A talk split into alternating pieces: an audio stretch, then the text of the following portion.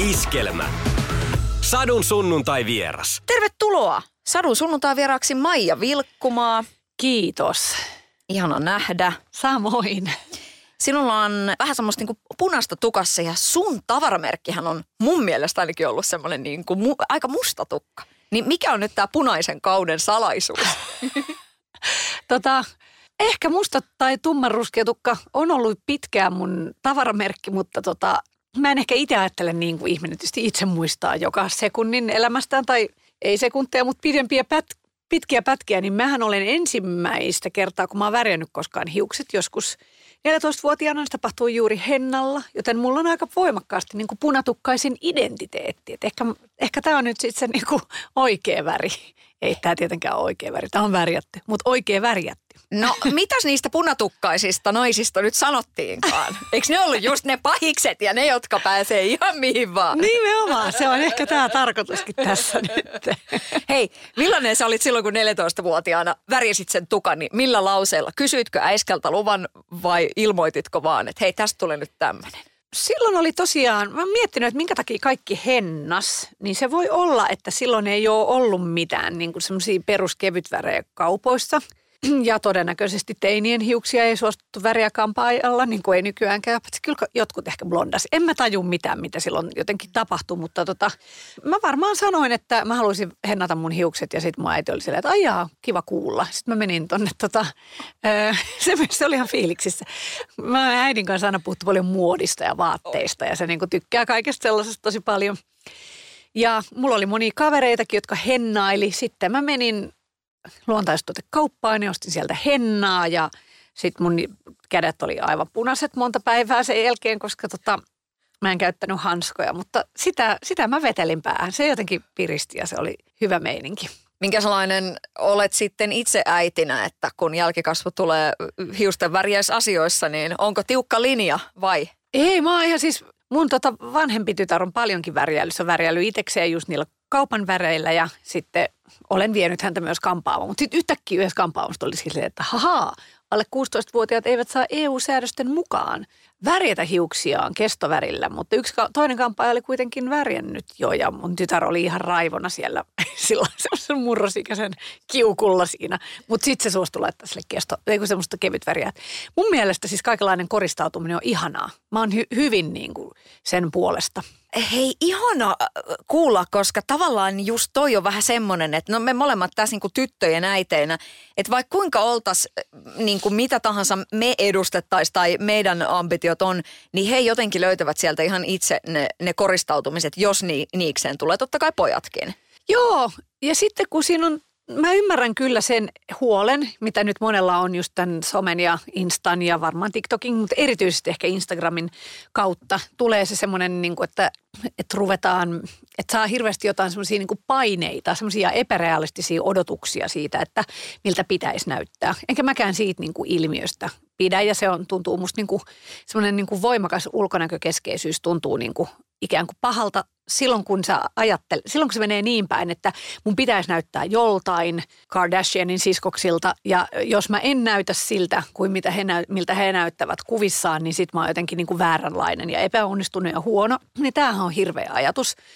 Ja mä sanoinkin just mun vanhemmalle tyttärelle, kun hän oli jotenkin silleen, että omasta mielestään näytti hirveältä jossain kuvassa, jossa näytti tietenkin ihan uskomattoman suloselta. Ja sitten mä sanoin, että kun hänellä oli ollut joku sillä, että hän oli ihan lähes ruvennut itkettää, kun oli näyttänyt omasta, laittanut jotenkin, kääntänyt noin ripset jotenkin väärällä tavalla. Ja sitten sit mä vaan sanoin, että, että tota, et, et jotenkin puhuttiin vaan siitä asiasta, että et ulkonäön ei ehkä tarvitsisi näytellä niin isoa roolia. Ja sitten mä sanoin, että mä väitän, että silloin kun mä olin niin kuin just 14, niin sitä ei, me ei ajateltu sitä ihan niin paljon, ainakin, ainakaan tuollaisessa niin tuomitsemismielessä. Ja se liittyy musta just nyt tähän ulkonäkökeskeiseen someen, että, että mä oon niin kuin, mä rakastan meikkaamista, just hiusten värjäystä, kaikilla vaatteilla niin kuin leikkimistä, mutta se on musta enemmänkin nimenomaan semmoista leikkiä ja itseilmaisua, jossa ei niin kuin mietitä, että, että mä voisin jotenkin epäonnistua, vaan se on vaan sitä sellaista, että, että iloista juttua, jossa se, sitä tuomiota ei ole niin kuin läsnä. Ja se on, se on niin kuin semmoinen, mitä mä toivoisin, että ei olla tavallaan niin kuin missikisoissa, vaan ollaan ilmaisemassa itseään. Tämä on niin tärkeä asia, että ei pelkää epäonnistumista. Sehän on niin kuin sillai, sen voisi laittaa sellainen huoneen tauluksi. Miten sä oot tämän asian kanssa jotenkin päässyt siihen pisteeseen, että otaksun, että sä et pelkää sitä? Ö, kyllä mä varmaan monissa muissa asioissa pelkään, mutta tota noin, tässä on niin kuin ensinnäkin vielä se, että se on hankalaa sanoa, niin kuin, että sitä helposti tulee sanottua ikään kuin sille lapselle, joka miettii sitä, että ikään kuin kaataa sen rakenteellisen ongelman yksilön syliin, koska sehän on niitä, sehän se, että se on se rakenne siellä kaikkialla koko ajan, niin se vaikuttaa heihin kaikkiin jatkuvasti ja se on tosi vaikea sanoa, mitä sille pitäisi tehdä. Mutta että mulla ehkä se mä, niin kuin jostain syystä, tai ehkä se ihminen ajautuukin sellaisiin tilanteisiin ja semmoisiin ikään kuin tekemään elämässään sellaisia asioita, jossa se halu tehdä jotain voittaa sen epäonnistumisen pelon. Ja mulla se, ne asiat on ollut niin kuin musiikki ja erityisesti biisin tekeminen. Sitten mun oman niin kuin lauluäänen ja laulamisen kanssa mä oon kamppailu ihan hirveästi. Mulla on ollut valtavia ääniongelmia ja silloin siihen liittyi sellainen, sellainen myös ehkä tietynlainen semmoinen niin kuin epäonnistumisen tai itsensä häpäisemisen pelko. Silti se niin kuin halu esiintyä ja olla se niin kuin artisti, joka esittää niitä biisejä, on niin kuin ylittänyt sen. Mutta sitten mulla on niin kuin yllättävänkin vaikeaa niin jossain vaikka, että mulla ihan siis, mua niin kuin pelottaa mennä vaikka lentopallopeliin, leikkimieliseen, tai futispeliin, leikkimieliseen höntsäfutikseen, koska mä oon niin huono niissä peleissä. Ja epäilemättä siksi niin huono, että mä haluan ikinä tehdä niitä, koska mä pelkään sitä, että mä niinku, e, en vaan, että mä häviin, ne on joukkuepelejä, vaan että mä jotenkin niinku on niin surkeat kaikki siinä mun joukkueessa, jotka joutuu kattelemaan mun sekoiluani jotenkin niin kuin rupeaa vihaamaan mua ja halveksumaan. Tällaisia ihan niin kuin järjettäviä pelkoja. Niin näähän on siis, kieli sellaisesta niin kuin valtavasta epäonnistumisen pelosta siinä suhteessa. Että en, mä, mä en usko, että ehkä kukaan on täysin vapaa sellaisista peloista, mutta sitten sitä ehkä usein tulee sitten jär, järjestettyä puolivahingossa elämänsä niin, että, että tekee niitä asioita, jos, jossa jostain syystä pelko ei ulotu ihan niin pahana sinne. No, kyllä mä sanoisin nyt näin, että, että kun tämä on näin hyvin jotenkin tälleen, sä pystyt sitä sanallistamaan, niin ehkä se ei ole mikään niin kuin ihan kauhean mörkä siellä kaapissa sitten kuitenkaan, joku tämmöinen pudismatsi. Niin, no ei, koska mä pystyn olemaan menemättä niihin.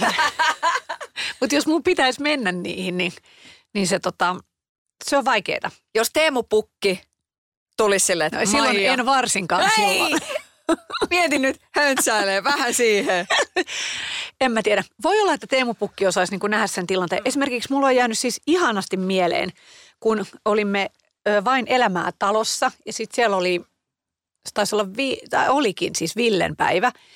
Ville Gallen ja sitten silloin oli tota tämmöinen leikkimielinen joukkuekisa, jossa me tehtiin tota minigolfia. Mä rupesin muistaa, että oliko se kuitenkin jonkun toisen päivän, jossa mä olin sitten Ville Gallen niin joukkueesta tai jotain. Joka tapauksessa mä huomasin, kun hän on ihan sairaan hyvä ihan jokaisessa niin kuin pelissä koskaan. Niin se oli siinä jotenkin silleen, että se, se vähän löi sitä vähän sinne päin ja niin kuin hyvin pienellä niin kuin ei tavallaan selvästikään osallistunut siihen kilpailuun, vaan jättäytyi vähän niin kuin tahallaan ikään kuin, niin kuin sinne häntäpäähän.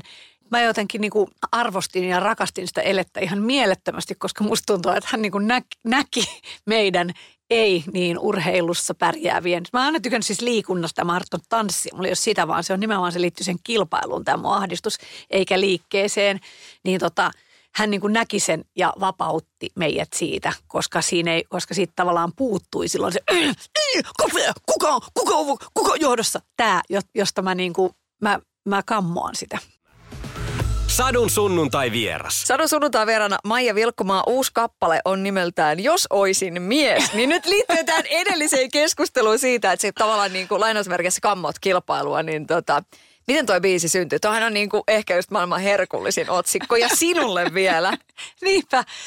No siis siihen liittynyt, kun tässä äsken jo puhuttiin näistä rakenteista, jotka niin kuin ylittää yksilön, niin ehkä siinä ikään kuin mä halusin jotenkin, tai siis tulin tuossa biisissä jotenkin karnevalistisesti käsitelleeksi sitä erilaisia niin kuin rooleja, mitä ihmisillä on. Just yksi aika selkeä on tietenkin sukupuolirooli.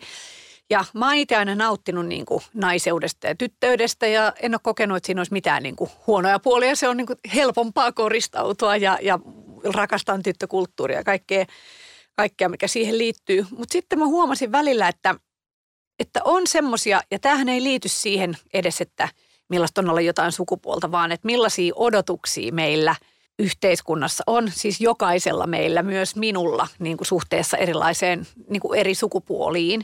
Ja ehkä sitten siihen semmoiseen huomasin itsessäni sellaisen, että se oikeastaan lähti ehkä siitä, että mä olin menossa tuohon siis itsenäisyyspäivän juhlia, joita ei pidetty silloin, koska oli pandemia-aika, niin oli tämmöisen linnanjuhlien etkot tuolla Yleisradiossa. Mua pyydettiin siihen myös Ismo Alanko oli sen samassa lähetyksessä ja, ja ne linnanjuhlien etkothan on oikeasti sellaisia, että siellä niin kuin vedetään niitä biisejä ja se on, niin kuin, se on kiva tapahtuma, mutta, mutta ei, siinä ole, ei siellä tarvitse jotenkin – esittää olevansa jotenkin, niin kuin, tai siis että ei tarvitse kätellä presidenttiä eikä mitään sellaista. Mutta siitä, siitä huolimatta mulla tuli semmoinen, että apua en ole linnanjuhlien arvoinen ja kaikki jotenkin Suomen itsenäisyys ja aa, mitä jos mä mogaan ja kaikki tulee viha. Tällainen niin kuin ihmeellinen niin kuin, niin kuin pelkokohtaus.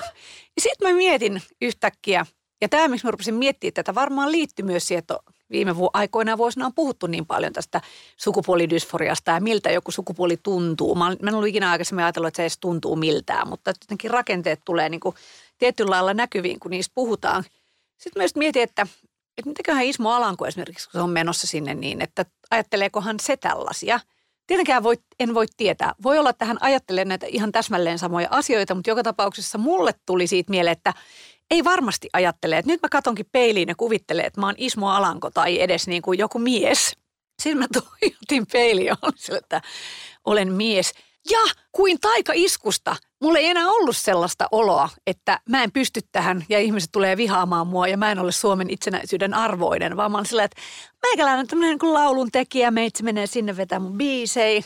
Tuli t- tällainen siis niin kuin itsevarmuuden puuska ja tästähän se on semmoinen, niin kuin mitä sanotaan usein ehkä vähän sellaisella niin kuin pirullisella niin kuin, äh, halulla vitsailla, tai vitsihän se on just tämä, että luoja, anna minulle keskinkertaisen valkoisen miehen itsetunto.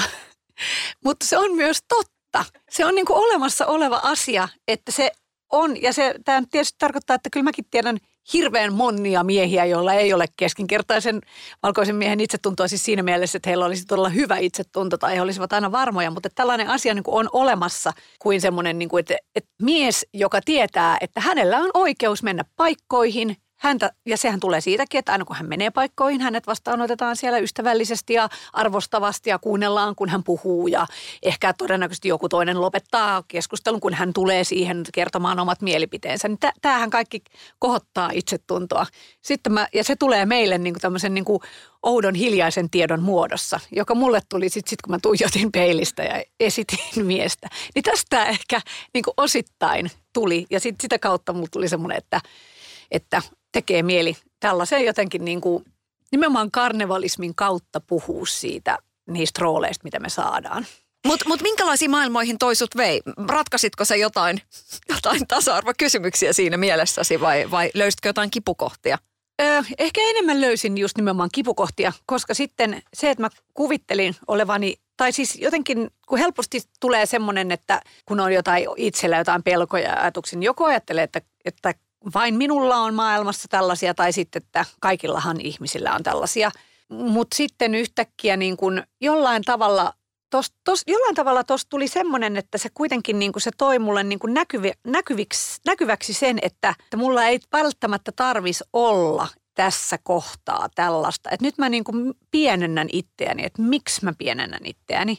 Ja se oli semmoinen, joka, joka, joka tuntui vähän silleen, että niin tosiaan, ja sitten siihen liittyy mulla ainakin semmoisen tietynlaisen itsensä pienentämiseen myös sitten se semmoinen niin kuin loputon itseanalyysointi ja, ja myöskin semmoinen, että kaikki vähän asioita ja päätöksiä. Se tulee ihan semmoisella, vaikka niin kuin biisin teossakin niin kuin hirveän pitkä. Tietysti mielessä se on musta tosi tärkeää, että biisejä miettii tosi kauan ja niin kuin tekee niiden eteen duunia, mutta myöskin se, että koska että välillä tuntuu, että se on niin kuin tosi tärkeää, että tulisi myös vähän semmoinen niin pikkusen semmoista niin miehekästä rempseitä. Ja nyt mä korostan, että mä puhun näillä sukupuolittuneilla termeillä, niin ne liittyy nimenomaan siihen semmoiseen niin kuin roolitukseen yhteiskunnassa, eikä, niin, eikä biologiseen sukupuoleen, tota, koska siitä rakenteesta se vaikuttaa kaikkia. Sen on siitä kärsivät myös ihan siis miehetkin.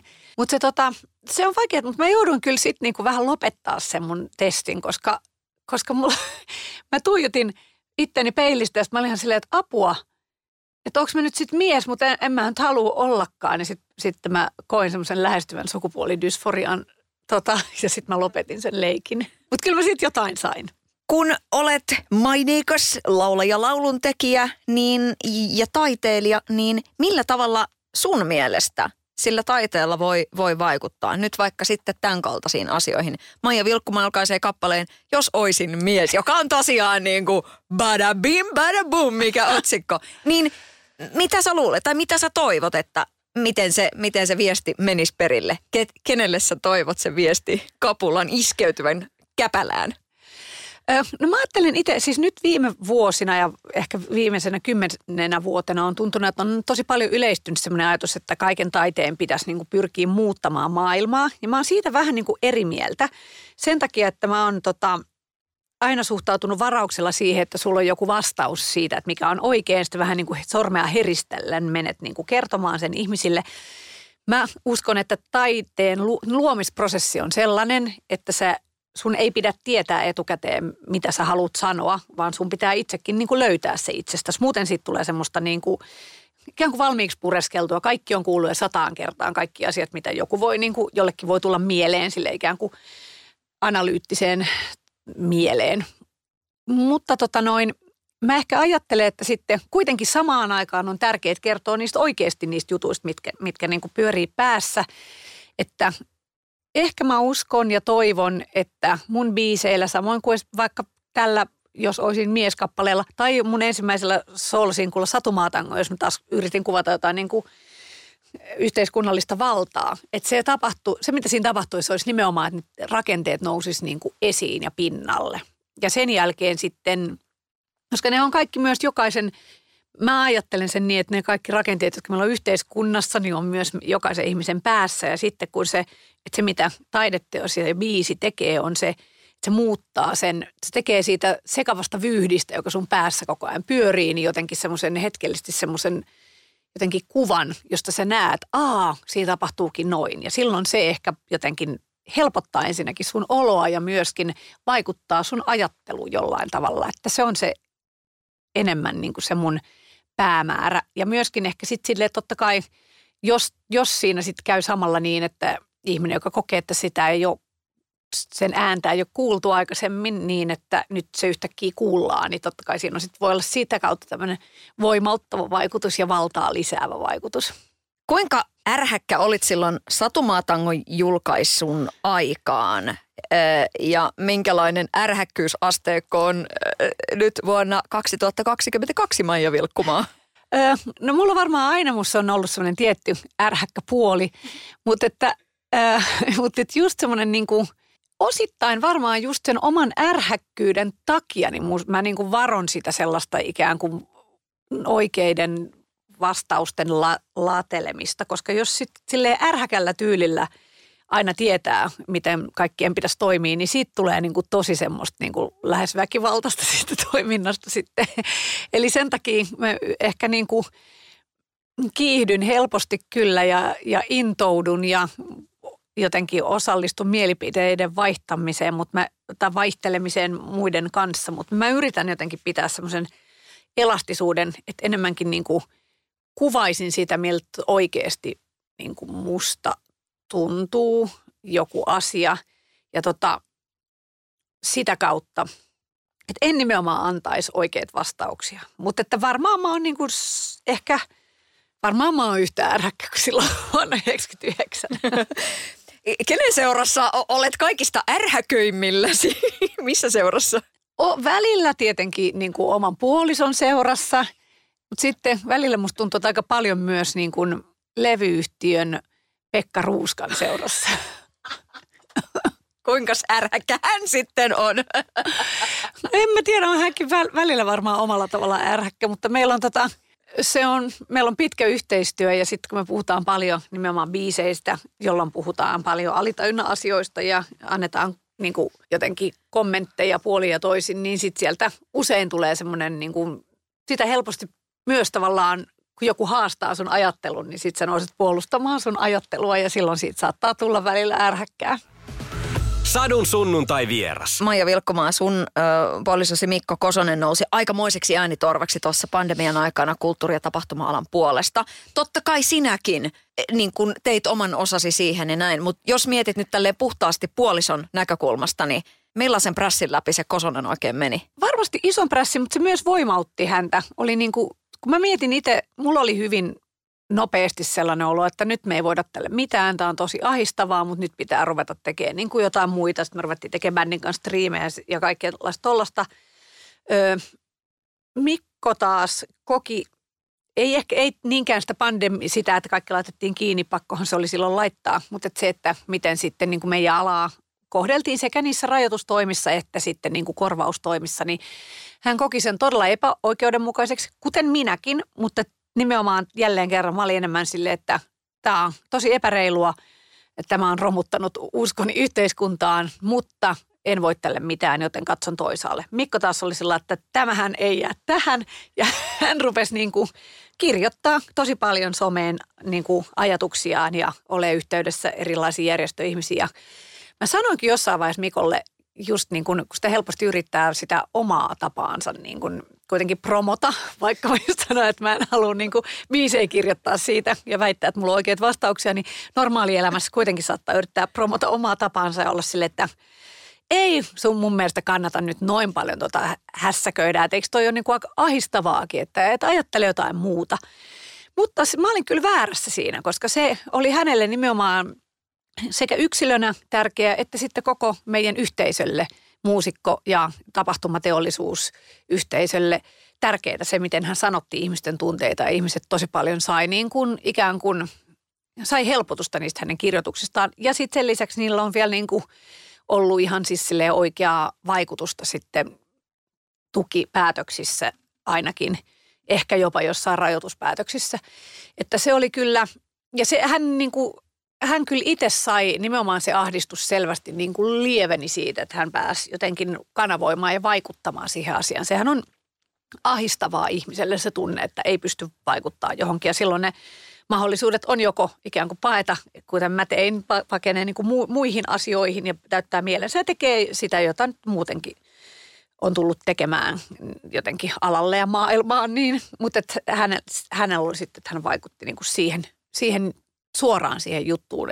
Ja tota, eli tämmöinen aktivismi, niin se oli kyllä, se oli hieno juttu.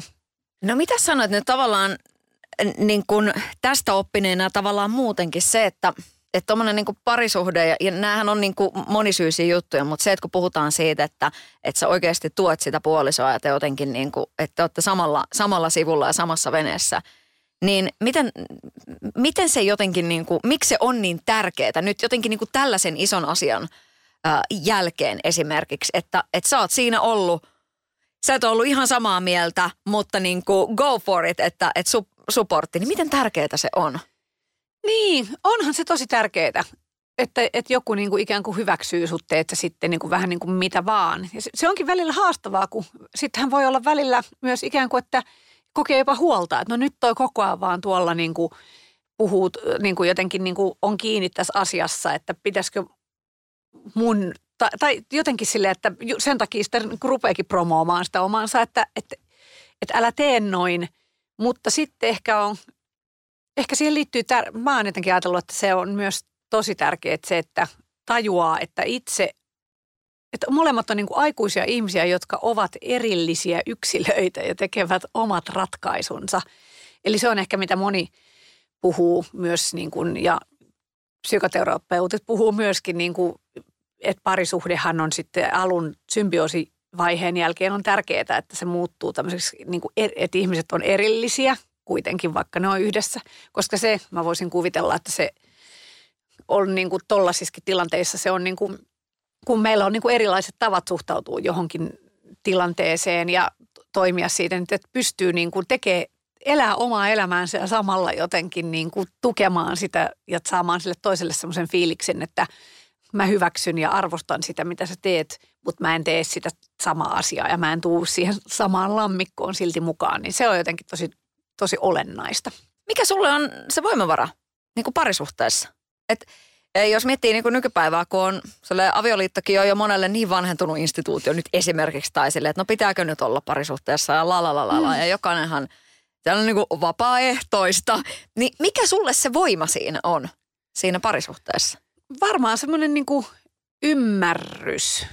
Et musta tuntuu, mä oon ehkä pitkien parisuhteiden ihminen osittain sen takia, että, että mä oon niin kuin lopulta aika semmoinen niin hidas käänteissäni. Tai siis, että, että se, että esimerkiksi mä niin kuin, mä yleensä tykkään kaikista ihmisistä, joita mä niin kuin tapaan – mä ajattelen yleensä, että ihmiset haluaa hyvää kaikille ja myös haluaa mulle hyvää ja on kivoja. Mutta sitten, että mä todella niin kiinnyn ja edes, edes tajuu, millä siinä ihmiset oikeastaan on ja kokee, että ne tajuu, millainen mä oon, niin siinä mulla menee jotenkin niin selkeästi pidemmän aikaa kuin monilla. ja ja sitten mä taas toisaalta niin jään niiden, että vaikka, vaikka tapahtuisi minkälaisia riitoja tulisi ystävien tai, tai tota puolisonkin kanssa, niin en mä niin sitten taas ikinä ajattele yhtään, että se tarkoittaisi, etteikö me voitaisiin olla enää ystäviä tai, tai mitä. Että, se, että siinä on tietynlainen sen tyyppinen hitaus, mutta, si, mutta sitä kautta tulee ehkä se, että sitten kun musta tuntuu, että mä ymmärrän jotain ihmistä ja mikä on vähintään yhtä tärkeää, että musta tuntuu, että se ihminen ymmärtää mua, niin se on semmoinen niin kuin helpottava juttu, johon niin kuin aina palaa ja sitten välillä musta tuntuu, että tai samalla kun musta on ihanaa, että me eletään tällaisessa puheen – niin kuin, ja terapiapuheen niin kuin ajassa. Ja mä itse teen sitä paljon ja olen jotenkin verbaalinen ihminen, sille puhun ja kirjoitan paljon sitä, mitä mä tunnen. Niin välillä siltä tuntuu, että ne kaikista jotenkin olennaisimmat ja syvimmät asiat on jotenkin esikielellisiä, että ne ei voi edes niin kuin sanoa, koska ei sille, että ei uskaltaisi, vaan ne ei ole niin kuin sanottavissa. niin sen takia ne on sellaisia asioita, jotka tietenkin vaan niin kuin syvenee, mitä pidempään sä tunnet jonkun ihmisen. Et se, se on varmaan se niin kuin rakkaudessa ja parisuhteessa se voimavara. Millainen sä oot siinä vaiheessa, kun sä oot niin kuin aivan silmät ja suut täyteen rakastunut? Niin jotenkin niin kuin, miten se pistää sulla niin kuin pään sekaisin? Muistuuko mieleen tämmöisiä? Vai, vai oot sä sillä niin kuin sen? en missään nimessä. No, kyllähän siis – sitä mä oon välillä miettinyt, kun, tota, kun miettii noita erilaisia rakkauslauluja vaikka, jotka kertoo niin kuin hullaantumisesta. Ja kyllä mäkin totta kai muistan ihan tosi hyvinkin sen ajan tai semmoiset niin fiilikset, kun mitään muuta ajattele kuin toista ja unelmoi siitä ja se on ihan mieletöntä. Mutta mulla kyllä siihen aina on liittynyt myös sitten semmoinen pelko siihen niin kuin rinnalle.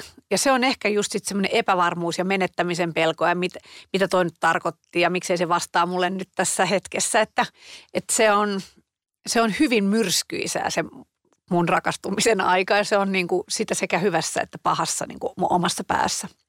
Hei oikeasti toi niin kuin nykyajan meininki, että sä näet, että se on lukenut sun viesti, miksei se vastaa. Mieti, Mieti. Mieti niin. silloin back in the days. Niin. Sä soitat jollekin, ei se ole kotona. Niin. ja niin kuin, se ei edes tiedä, että sä oot yrittänyt tavoitella sitä. Se on muuten ollut todella paljon niin kuin helpottavampaa. Niin, niin. mutta on siinä niinku se piina. Mut on joo. siinä piina, joo joo, mm. mutta sitten toisaalta sun ei tarvi miettiä, että nyt niin. se tietää, koska se on ihan kau... Siis mun tytär just sanoo aina, että sä et voi jättää ihmistä luetulle, niin kuin jos... mutta mä sillä, että, että loputtomiin, pakkohan se on joskus niin kuin jättää ikään kuin lopettaa se esimerkiksi joku WhatsApp-keskustelu. Mutta ehkä se nyt voisi, mä jätän kyllä välillä ihmisiä luetulle ihan vaan sen takia, tässä nyt tietenkään tällaista romanttista juttua, mutta ihan vaan semmoinen, että mä näen sen jossain sekavassa tilanteessa jonkun viestin, enkä ehdi vastata siihen, niin sitten se on tämä nykyajan, nyky, nykyaikana voi olla huonokäytöksinen niin monella tavalla. Onko se sitten JVGn älä jätä roikkuu juttua, että jos jättää luetulle? Se on nimenomaan sitä. Mutta vitsi mikä termi älä jätä luetulle. kyllä, kyllä sun pitää tehdä biisi. Siis toi, toi, toi, niinku, toi on huikea. No hei, ja mitä sanot, tuota, tuossa kerroit Maija, että, että, että sulle on tärkeää, että sä ilmaisit itseäsi kirjoittamalla ja, ja näin poispäin. Niin nyt, nyt sitten, kun miettii tätä viestihommaa ja muuta, niin miten tarkka sä oot ollut? Oot, oot, oot sä käynyt jälkikasvun kanssa jotain niin kuin keskustelua siitä, että miten, miten niin kuin viestejä, kuinka paljon saa käyttää emoja? Ja, koska mä oon kuullut, että jotkut äidit ovat saattaneet, että ei sit laiteta niinku kolmea hymiötä peräkkäin, että et muistetaan pisteet ja tällaiset näin. Ah, niin, en. Mitä koulukuntaa sä oot? No en missään nimessä. Mä ajattelen, että siis nyt, että kieli ylipäätään on ihmisen niin kuin itseilmaisun väline ja sitten musta se on selvä myös, että, että se semmoinen joka päivä tapahtuva tuommoinen jotenkin somessa, Whatsappissa tai mistä tahansa niin kuin etenevä kieli, niin sehän muuttuu. Ja mulla ei ole siihen niin kuin mitään asiaa kommentoida, koska mulla on sitten taas omat. Totta kai mun sukupolvella on niin kuin myös omat, eihän sekään ole samanlaista kuin vanha rakas kirjeystävä, onko sinulla ollut hauska kesä tyyppistä, että siinä on niin kuin kanssa ihan omat säännöstönsä. Että kyllä mä, mä oon nimenomaan siis kieli-ihmisenä sitä mieltä, että kielen suhteen pitää olla niin kuin vapautta silloin kun tuli kun hymiöt ja emojit tuli, niin mä olin vähän aikaa semmoinen, niin kuin, että en halua käyttää niitä, mutta kyllä mä nyt tajun sen ihan totaalisesti, että, että bi, menisin sanoa biisi, kun siis ikään kuin viesti saattaa vaikuttaa tosi niin kuin tylyltä, jos siinä ei ole niitä hymiöitä. Että kyllä se, kyllä se on niin kuin muuttunut. Se, koko ajan se ympäristö, ympäristö muuttuu ja ehdottomasti myös siis niinhän se on myös, että ei kieliopilla tai tuollaisella on niin kuin – väliä, kun se on niin kuin puhetta oikeastaan. Se on kirjoitettu puhetta se, noi viestit. Sitten se on eri asia, kun, kun kirjoitetaan sitten pidempää tekstiä. Mutta sen mä oon kyllä huomannut lasteni kautta, että kyllähän se, kyllähän se niin kuin ikään kuin televisiosarjojen ja YouTuben ja tuollaisen niin katsominen vie tosi paljon tilaa siltä, mihin meidän sukupolvi käytti niin kuin lukemiseen. Totta kai silloinkin oli jo jotain niin kuin tietokonepelejä, mutta kuitenkin se viihde oli tosi paljon niin kuin sitä, että luettiin. Niin kun se lukeminen on paras tapa oppia sellainen niin kuin hyvä yleiskieli, että kukaan jotenkin esimerkiksi pilkkusääntöjen opetteleminen silleen niin kuin teknisesti, niin se ei vaan niin kuin, se on tosi vaivalloista eikä se tuu sitä kautta, että siinä mielessä yritän välillä keksiä kaikenlaisia keplotteluja, että miten, miten ne jaksaisi niin kuin lukea – jotta se kieli tulisi sieltä, koska kyllä siitä tarvii aina, että osaa kirjoittaa niin kuin asiallisen kuuloisesti ilman, että vaikuttaa jotenkin sille kummalliselta tyypiltä. Sadun sunnuntai vieras. Mikä on ollut semmoinen hetki, että sä oot jotain virallista mailia vaikka lähettänyt tai jotain, sitä niin kuin te- tekis mieli sinne laittaa kuin hymiö, mutta silleen, että ei tolle, ty- että tähän ei voi niin. laittaa. Sitten sillä, äh, miten mä ratkaisen tämän? Mä laittelen sil- yleensä silti aina. Mä ajattelen, että, että jos noi tietää, että mä oon – pop-artisti niin, tai rock and roll star, niin sitten mä voin yes! laittaa. Mikä on Maija Vilkkumaas on semmoinen niin kuin suu, tähän mennessä se niin kuin suurin rokkitähtihetki? Mi- missä sä oot sen, sen kokenut? Oikein, mikäköhän voisi olla? Kyllä mä niin kuin tavallaan mitä mä itse ajattelen, niin kyllä ne, niitä lavalle meno, menon hetkiä on jossain, että, että jos, jos, jos jossain Ruisrokin rantalavalla on 10 000 ihmistä siinä, niin kyllä se niin kuin – Kyllä se niin kuin jotenkin sielua pajaa. Et totta kai on sitten jossain vaiheessa tosi monilla festareilla oli sellaisia, että nyt meillä on täällä limusiinikuljetukset artisteille niin, että saisi sais ihmisille semmoista rockstar-momentteja. Mutta kyllä, kyllä se silti, ne on kaikki semmoista vähän semmoista leikkiä, että kyllä se tota, ja kaikkihan elämässä on leikkiä, varsinkin rockstar-elämässä, mutta kyllä se silti jotenkin eniten tuntuu se lavalle astuminen mitä nappeja se sussa painelee se, kun sulla on niinku 20 vuoden kokemus siitä, että, että yleisö niinku huutaa ja palvoo ja näin. Ja sitten siellä on niinku tollaisia hetkiä tavallaan. Se on se sun työ niinku mennä sinne lavalle ja ne ihmiset ovat ostaneet lipun, että ne tulee katsoa sua. Mitä se sussa niinku ruokkii? Öö, se on siis sille, että esimerkiksi festareilla, just ne isot lavat, niin niissähän on se, että niissähän yleisö ei ole ostanut lippua tullakseen katsomaan mua – vaan yleisesti sitä festaria. Ja sitten ne on toki sitten tulleet katsomaan, että niillä on joku kiinnostus, mutta siinä on jotain semmoista, joka mua on aina vähän niin kuin samalla kun se tuntuu tosi ihanalta, niin myös kauhistuttanut, että, että siitä tulee helposti semmoinen, että mä en osaa tätä, mä en pysty tähän ja tämä on niin kuin liikaa ja jotenkin, että samalla kun se on ihanaa, niin se on myös tosi kauheata. Mutta sitten toi, sitten jos on klubikeikalla, mulla se on ehkä se tavastia on se kaikista, kaikista jotenkin semmoinen niin kuin eniten sydämen paikka. Niin silloin ne on kaikki ostanut nimenomaan mua ja meidän bändien takia sit, sit, sinne ne liput.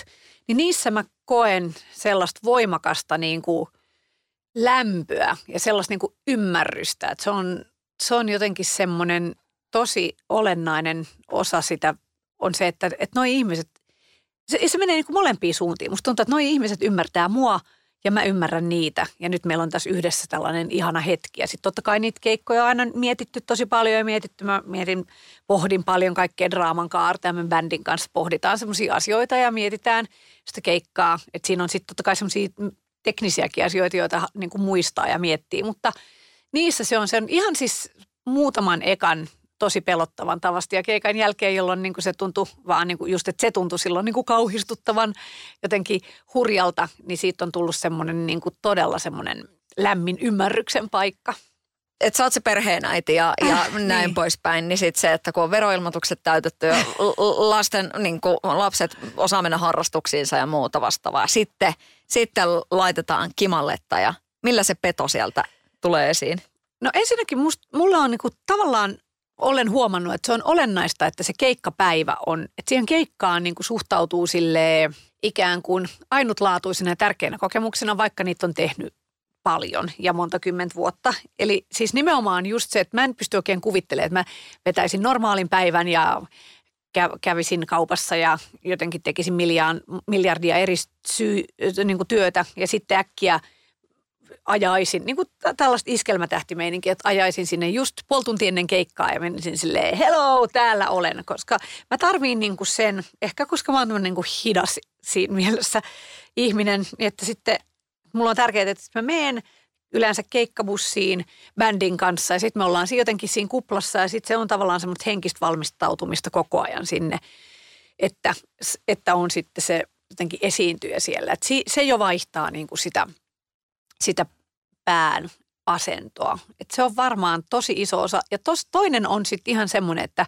se jännitys ja sen keikan lähestyminen, niin se tekee sen vähän niin kuin automaattisesti. Et mulla on itsellä enemmänkin ehkä se, että mun pitää vähän saada itteni tulemaan niin kuin alas sieltä, ettei mene semmoiseksi maailman puristamiseksi se, että koska se on niin tärkeää mulle se jotenkin se, se koko tilanne, että mä en niin kuin yritä liikaa niin sanotusti. Et sitten kun mä on siellä rauhassa ja meillä on meidän rumpali Ilkka, niin se toimii aina DJnä. Sillä on todella hyvä semmoinen niin kuin kaiutin siellä takahuoneessa ja se soittaa aluksi vähän semmoista utusempaa musiikkia ja sitten se tavallaan nousee. Sitten on semmoiset tietynlaiset hittibiisit, jotka sitten niin kuin rupeaa tulee sieltä loppuillasta ja, ja, tai vähän keikka lähestyy ja sitten laitetaan meikkiä ja sitä kautta sitä niin kuin, sehän on semmoinen niin kuin siirtymäriitti. Et siinä on niin kuin musiikkia, siinä pukeudutaan eri tavalla, siinä laitetaan tällaiset niin kuin me, se on vähän kuin tämmöinen niin kuin heimotyyppinen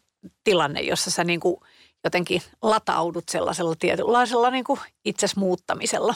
Mitä se tarkoittaa, kun solisti tulee omalla kyydillä ja bändi kulkee omalla kyydillä? Mitä se sulle tarkoittaa? Niin, kyllähän se tota, Siis kaikilla on oikeus tehdä niin kuin ne haluavat, mutta mulle se on semmoinen asia, mitä mä en... Musta se tarkoittaa sitä, että se solisti on väkisin vähän niin kuin eriytynyt siitä bändistään eri syistä. Se voi olla monella tavalla, että jos mä itse mietin, että sitten jos mä keikkailisin vielä kun mä oon 70 ja siitä mun bändissä olisi vaikka 30 tyyppejä, niin jaksaisiks mä tai tuntuisiko se enää niin kuin luontevalta olla koko ajan niiden kanssa samassa keikkabussissa – Todennäköisesti ei, mutta silti mä voisin kuitenkin haluta 70-vuotiaan vielä keikoilla. Että ehkä se sitten olisi semmoinen, että mä tulisin sieltä ja sitten vaihtaisin muutaman kohteliaan sanan työkavereideni kanssa. että, että mulle tällä hetkellä edelleen se, niin kuin se ikään kuin semmoinen rockbändi ja se niin kuin ikään kuin semmoinen työryh, tai siis se, myöskin rockbändi, että myös ehkä semmoinen niin teatteriseuru, että joku semmoinen, että me ollaan niin kuin yhdessä tehty tätä juttua, että niin ja sitten me mennään niin kuin esittämään se yhdessä ja se on tärkeää, että me ollaan niin kuin päästään samaan tilaan. Ja mä oon joskus, totta kai välillä tulee sellaisia, että joutuu menee eri kyydillä ja joskus mä tulin maalta. Me oltiin meidän no, aitoos, jo meidän maa on aika lähellä, sinne mä autoilin sinne tunnin, siellä oli jotain pikkuteitä ja sitten oli aitoon kirkastusjuhlat. Mä olin kuitenkin ihan raivona siellä siellä, että mä en kestä, että mä autoilen, mä joudun, joudun autoilemaan vielä takaisin. Ja sitten se yhtäkkiä se keikka tuntui niin kuin, se meni sitten hyvin ja mä pääsin sitten siihen niin kuin moodiin kyllä.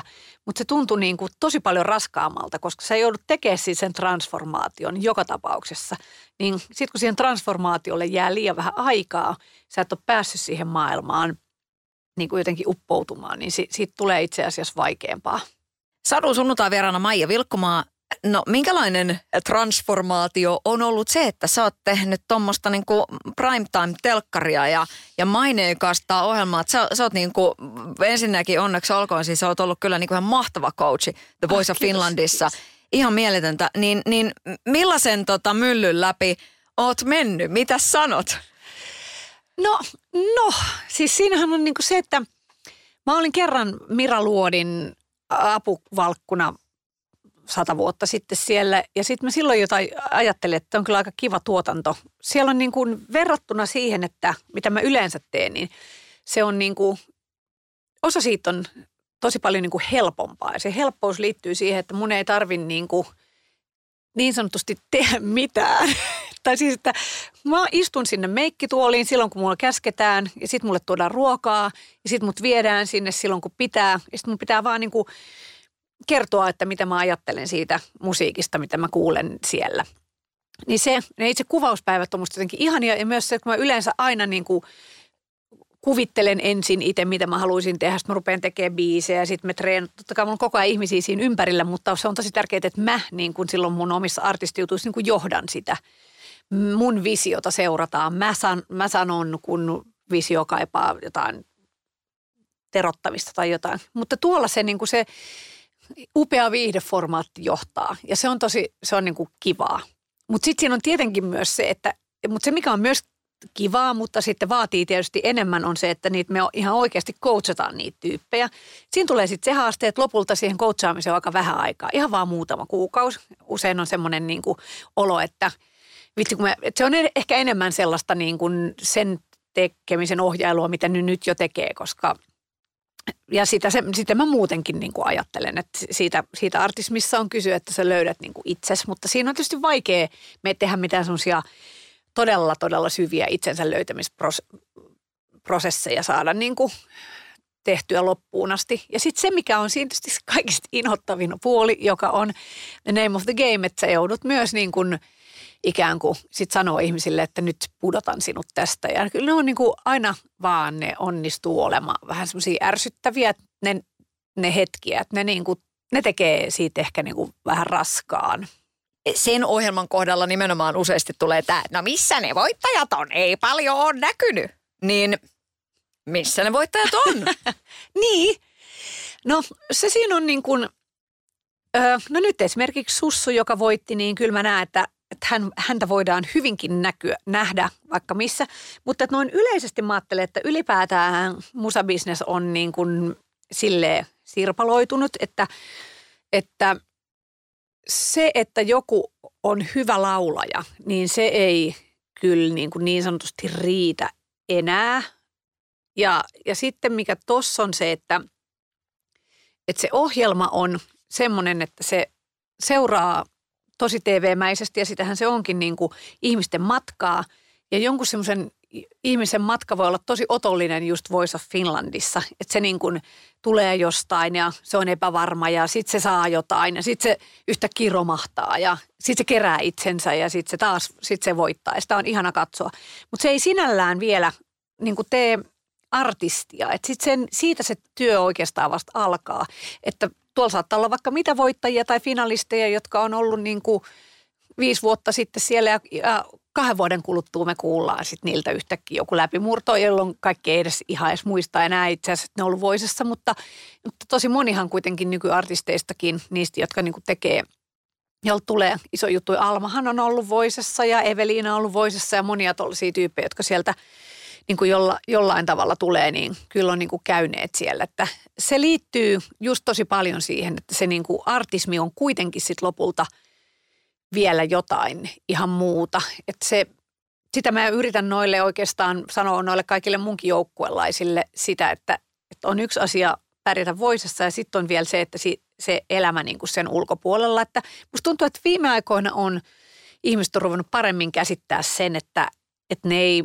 tuu niin kuin sinne ja sitten ole sille, että no niin, nyt mä oon tosi hyvä laulaja ja kaikki on koko ajan kehunut mua, kuinka hyvä laulaja mä oon pärjäsin hyvin voisessa. Tokaa mulle hyvät biisit ja myykää mulle keikat ja ottakaa mulle levyn kansikuvat, koska artistin pitää olla niin kuin visionääri näissä kaikissa asioissa. Ja jos sulla ei ole niistä asioista visio, jos ne asiat ei sua kiinnosta yhtään, niin sitten, sitten artismi ei ehkä ole sinua varten. Et sitten voi tehdä jotain muuta sillä niin kuin laulutaidollaan. Maija, milloin sä tiesit, että artismi on, on sun tiesi tässä elämässä? Mä en tiedä, onko mä koskaan tavallaan tiennyt sitä, paitsi ehkä nyt ihan, ihan viime vuosina ehkä, mutta mä just muistelin sitä, kun tarharyhmä aikoinaan, eli ensimmäinen bändi, niin meni tekemään demoa. Ja se oli ensinnäkin semmoinen, että me treenattiin kaksi kertaa viikossa ja meillä oli omia biisejä, mutta silti tuntui, että eihän me nyt jotainkin kun ne sanoi Harjun nuorisotalossa, että tulkaa tekemään demoa tänne meidän demostudioon. Mä olin silleen, että he oikeat bändit vaan tekee demoa, me nyt ollaan vaan tällaisia. En tiedä, miksi mä sanoin niin, koska mun mielestä meidän biisit oli ihan sairaan hyviä. Se oli taas jotain tämmöistä itsensä pienentämistä. Mutta sitten me mentiin, ja silloinhan kävi niin, että kaikki biisit, jotka kuulosti tai kyllä biisit oli musta edelleen ihan hyviä, mutta se meidän soitto ja laulu, joka oli kuulostanut siellä treenikämpän melussa tosi hyvältä, niin kuulostikin ihan hirveältä. Ja sitten niin kuin sellaisen asian kanssa, kun joutuu kosketuksiin, niin se on oikeastaan se, johon joutuu koko ajan. Koko ajan se on niin kuin sen asian kanssa pyörimistä. Ja nyt kun siinä kun tavallaan studiotekniikka koko ajan paranee niin, ja sitten omat taidot myöskin kehittyy, niin sitten se ei enää ole niin järkyttävä se ei, sit, se ei kuulosta koskaan enää ihan hirveältä, mutta se tavallaan niin kuin se, mitä sun päässä soi, jotta sä saat sen siirrettyä niin kuin ihmisille, niin siinä on aina ihan valtava duuni ja se on just se luomisprosessi myös. Sä huomaat usein, että kun mä oon käsittänyt väärin, kun tämä pitääkin mennä, pitääkin mennä tänne päin ja tämä sävy pitää tarkentaa ja ne on niin kuin isoja niin kuin ja usein raskaitakin prosesseja. Niin siinä oli ehkä se, että mä sitten tai kuulin, että tähän kuulostaa ihan kauhealta ja tavallaan tekisi mieli olla sille, että en koskaan tee enää mitään. Mutta samalla mä tiesin, että tämä on se niin kuin hinta, mikä siitä on maksettava, että mulla on nämä kappaleet ja mä haluan niitä esittää. Että mun täytyy vaan, tässä on nyt vähän vaan vielä osaa tätä, mun pitää niin kuin tehdä duunia ja taistella tän eteen, niin se on varmaan ollut se semmoinen alitajuinen päätös, jolla mä oon niin kuin jotenkin nyt jälkeenpäin. En mä oon niin kuin silloin ajatellut mitään muuta kuin, että eteenpäin niin kuin halki tulen, mutta jolloin mä oon niin kuin kuitenkin kokenut, että, että se, on, se on se mun tie. Ja se on just se, mitä mä pohdin sellaisilla tyypeillä, jotka on niin kuin hirveän hyviä lauleja, tulee Voice of Finlandia ja 2000 ihmistä hurraa niille, että sitten kun ne sen kun ne kamerat ovat sulkeutuneet, kun ne joutuu tuon saman tunteen eteen, jossain missä tahansa niin kuin pizzerian nurkassa, jonne on mennyt keikalle ja siellä ei olekaan enää niitä ihmisiä tai joku biisi ei kuulostakaan niin hyvältä, mitä ne ajatteli, niin se täytyy, sun täytyy niin kuin haluta tehdä se kaikki homma. Satu, sunnuntai ja vieras. Sadun sunnuntai vieras.